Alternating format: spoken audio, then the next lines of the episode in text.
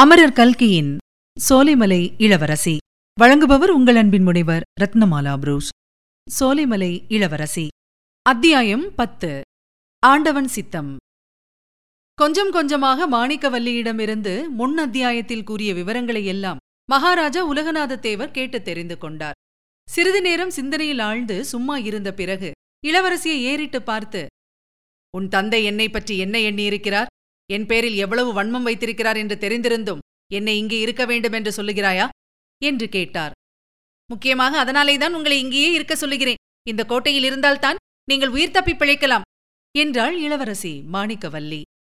எப்படியாவது உயிர் தப்பி பிழைத்தால் போதும் என்று ஆசைப்படுகிறவன் என்பதாக என்னை நீ நினைக்கிறாயா? மறவர் குலத்தில் இதற்கு முன் எத்தனையோ வீராதி வீரர்கள் இருந்திருக்கிறார்கள். மதுரை சிம்மாசனத்தில் அமர்ந்து குமரிமுனை முதல் இமயமலை வரையில் வீரபாண்டிய மன்னர்கள் அரசு புரிந்து மறவர் குலத்துக்கு என்றும் அழியாத புகழை தந்திருக்கிறார்கள். அவர்களையெல்லாம் போன்ற மகாவீரன் என்பதாக என்னை நான் சொல்லிக் கொள்ளவில்லை. ஆயினும் உயிருக்கு பயந்து ஒளிந்து கொள்ளக்கூடிய அவ்வளவு கேவலமான கோழையல்ல நான். வீர மறவர் குலத்துக்கும் புராதன மாரணேந்தல் வம்சத்துக்கும் அப்படிப்பட்ட களங்கத்தை நான் உண்டாக்கக்கூடியவன் அல்ல உலகநாத தேவர் மேலே பேசிக் கொண்டு போவதற்கு முன்னால் சோலைமலை இளவரசி குறுக்கிட்டு ஐயா அதோ குன்றின் மேல் தெரியும் சந்திரன் சாட்சியாக சொல்லுகிறேன். தங்களை உயிருக்கு பயந்தவர் என்றோ வீரமில்லாத கோழை என்றோ நான் ஒரு கணமும் நினைக்கவில்லை. எனக்கு உயிர் பிச்சை அழியுங்கள் என்றுதான் தங்களை வேண்டிக் கொள்கிறேன். தங்களுக்கு ஏதாவது அபாயம் நேர்ந்தது என்று தெரிந்தால் அதற்கு பிறகு என்னால் ஒரு நிமிஷமும் உயிர் வைத்துக் கொண்டிருக்க முடியாது. அப்படி இன்றைக்கே நீங்கள் கட்டாயம் போகத்தான் வேண்டுமென்றால் என்னையும் தங்களுடன் அவசியம் அழைத்துக் கொண்டு போக வேண்டும். தங்களுக்கு ஆகிறது எனக்கும் ஆகட்டும் என்றாள். அப்போது உலகநாத தேவருக்கு பூமி தம்முடைய காலின் கீழிருந்து நழுவிச் சென்று விட்டது போலவும் தாம் அந்தரத்தில் மிதப்பது போலவும் தோன்றியது. தம்முடைய காதில் விழுந்த வார்த்தைகள் தாம் உண்மையாக கேட்டவைதானா அவற்றை சொன்னது இதோ தம் எதிரில் இருக்கும் திவ்ய சௌந்தரியவதியின் செவ்விதழ் தானா என்ற சந்தேகத்தினால் அவருடைய தலை சுழன்றது. சற்று பொறுத்து நீ சொன்னதை இன்னொரு தடவை சொல்லு. என் செவிகள் கேட்டதை என்னால் நம்ப முடியவில்லை என்றார் மாரணேந்தல் மன்னர். ஏன் நம்ப முடியவில்லை? நிஜந்தான் நம்ப முடியாதுதான். என் தகப்பனாரைப் பற்றி நானே அவ்வளவு சொன்ன பிறகு அவருடைய மகளை நம்புங்கள் என்றால் எப்படி நம்ப முடியும்? என் வார்த்தையில் உங்களுக்கு நம்பிக்கை உண்டாகாதுதான்.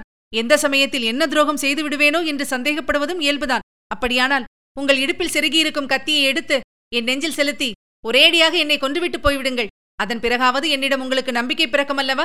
அதுவே எனக்கு போதும். அடிக்கடி தேம்பிக் கொண்டே மேற்கண்டவாறு பேசி வந்த மாணிக்கவல்லியை இடையில் தடுத்து நிறுத்த உலகநாத தேவரால் முடியவில்லை. அவளாக பேச்சை நிறுத்திவிட்டு கண்ணீரை மறைப்பதற்காக வேறு பக்கம் பார்த்த பிறகுதான் அவரால் பேச முடிந்தது. இளவரசி என்ன வார்த்தை பேசுகிறாய்? உன்னிடம் எனக்கு நம்பிக்கை இல்லை என்று நான் சொல்லவே இல்லையே. நீ கூறிய விஷயம் அவ்வளவு அதிசயமாக இருந்தபடியால் என்னுடைய காதை என்னால் நம்ப முடியவில்லை என்றுதானே சொன்னேன். என் கண்ணே இதோ பார்.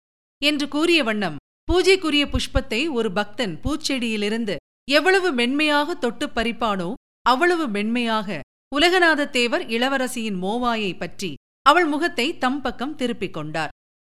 இன்னொரு தடவை சொல் உன்னை பெற்று வளர்த்து எவ்வளவோ அருமையாக காப்பாற்றி வரும் தகப்பனாரையும் இந்த பெரிய அரண்மனையையும் இதிலுள்ள சகல சம்பத்துக்களையும் சுகபோகங்களையும் விட்டுவிட்டு இன்று காலையிலேதான் முதன் முதலாக பார்த்த ஓர் அனாதையோடு புறப்பட்டு வருகிறேன் என்றா சொல்கிறாய்?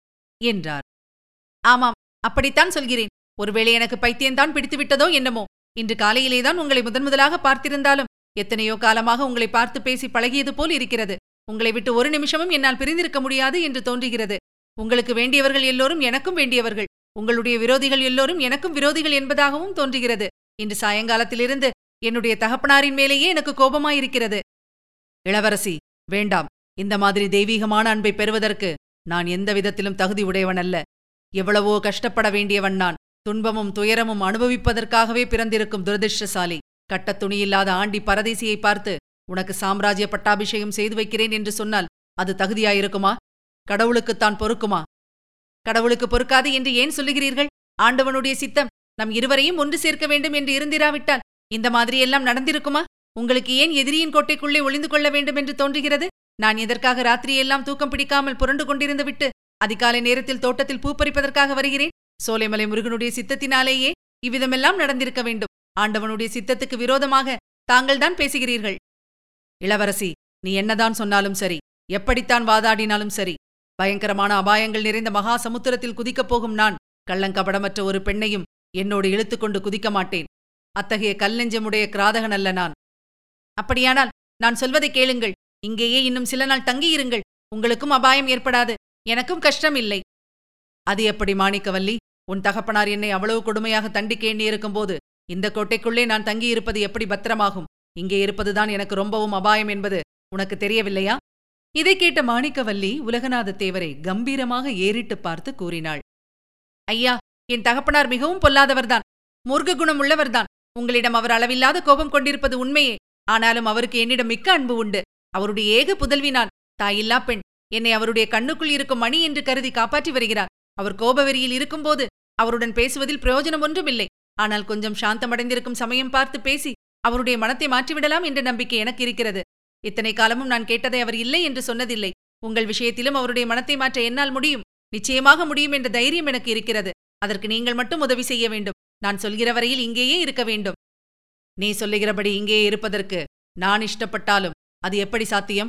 இந்த அரண்மனை தோட்டத்தில் நான் ஒருவர் கண்ணிலும் படாமல் காலங்கழிக்க முடியுமா? தோட்டக்காரர்கள் வேலைக்காரர்கள் வரமாட்டார்களா? வேலைக்கு வேலை நீ எனக்கு சாப்பாடு கொண்டு வந்து போட்டுக் கொண்டிருக்க முடியுமா? திடீரென்று என்றாவது ஒரு நாள் உன் தகப்பனார் இங்கே வந்து என்னை பார்த்துவிட்டால் அல்லது நீயும் நானும் பேசிக் கொண்டிருப்பதை கவனித்துவிட்டால் எவ்வளவு விபரீதமாக முடியும்? இளவரசி கொஞ்சம் யோசித்துப் பார். உனக்கும் கஷ்டத்தை உண்டாக்கிக் கொண்டு என்னையும் வீணான ஆபத்துக்கு உள்ளாக்காதே. என்று உலகநாதத்தேவர் சொல்லி வந்தபோது இளவரசி குறுக்கிட்டு பேசினாள். நான் எல்லாவற்றையும் மிக நன்றாக யோசித்துவிட்டுதான் சொல்லுகிறேன். தங்களுடைய பத்திரத்தைப் பற்றி தாங்கள் கவலைப்பட வேண்டாம். இந்த பெரிய அரண்மனைக்கு பின்னால் சின்ன நாச்சியார் அரண்மனை என்று ஒரு கட்டிடம் இருக்கிறது. அது வெகு காலமாக பூட்டி கிடக்கிறது. எங்கள் வம்சத்தில் நூறு வருஷத்துக்கு முன்னால் அரசாண்ட மகாராஜா என் பாட்டனாருக்கு பாட்டனார் தம்முடைய சின்ன ராணியின் பேரில் ஏதோ சந்தேகப்பட்டு அந்த அரண்மனையில் அவளை தனியாக பூட்டி வைத்திருந்தாராம். அதற்கு பிறகு அங்கே யாரும் வசித்தது கிடையாதாம். அந்த அரண்மனையின் சாவி என்னிடம் இருக்கிறது. தாங்கள் அங்கே பத்திரமாக இருக்கலாம். அப்பா கோட்டையில் இல்லாத நாட்களில் இருட்டிய பிறகு நாம் சந்திக்கலாம். என்னுடைய செவிலித்தாய் வீரம்மா எனக்காக உயிரை கொடுக்கக்கூடியவள். உங்களிடமும் அவளுக்கு ரொம்ப மரியாதை உண்டு. உங்களைப் பற்றி இந்திரன் சந்திரன் என்றெல்லாம் என்னிடம் புகழ்ந்து பேசியிருக்கிறாள்.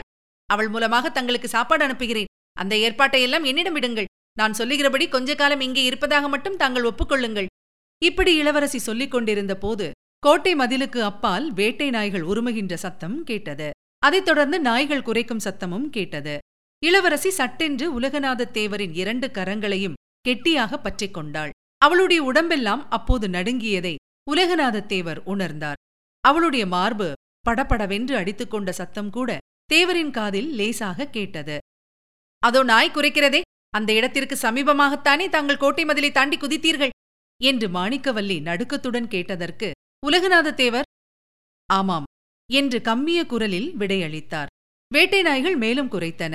அவற்றை யாரோ அதட்டி உசுப்பிய சத்தமும் அவர்களுக்கு கேட்டது.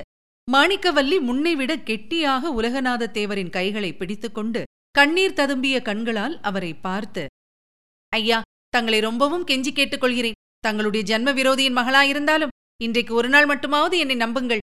இன்று ராத்திரி நீங்கள் வெளியே போக வேண்டாம் என்று கல்லும் கரையும் குரலில் கேட்டுக்கொண்டாள்.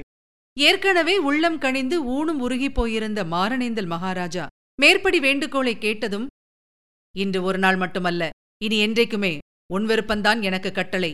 நீ என் ஜன்ம விரோதியின் மகள் அல்ல. அன்பினால் என்னை அடிமை கொண்ட அரசி போகலாம் என்று நீ சொல்லுகிற வரையில் நான் இங்கிருந்து போகவில்லை என்றார். இதைக் கேட்ட மாணிக்கவல்லி உணர்ச்சி மிகுதியால் நினைவை இழந்து மாரணேந்தல் அரசரின் மடியில் சாய்ந்தாள். இதுவரை நீங்கள் கேட்டது கல்கியின் சோலைமலை இளவரசி. வழங்கியவர் உங்கள் அன்பின் முனைவர் ரத்னமாலா புரோஸ். மீண்டும் அடுத்த அத்தியாயத்தில் சந்திக்கலாம். தொடர்ந்து இணைந்திருங்கள். இது உங்கள் தமிழோசை எஃப்எம் இது எட்டு திக்கும் எதிரொலி கட்டும்.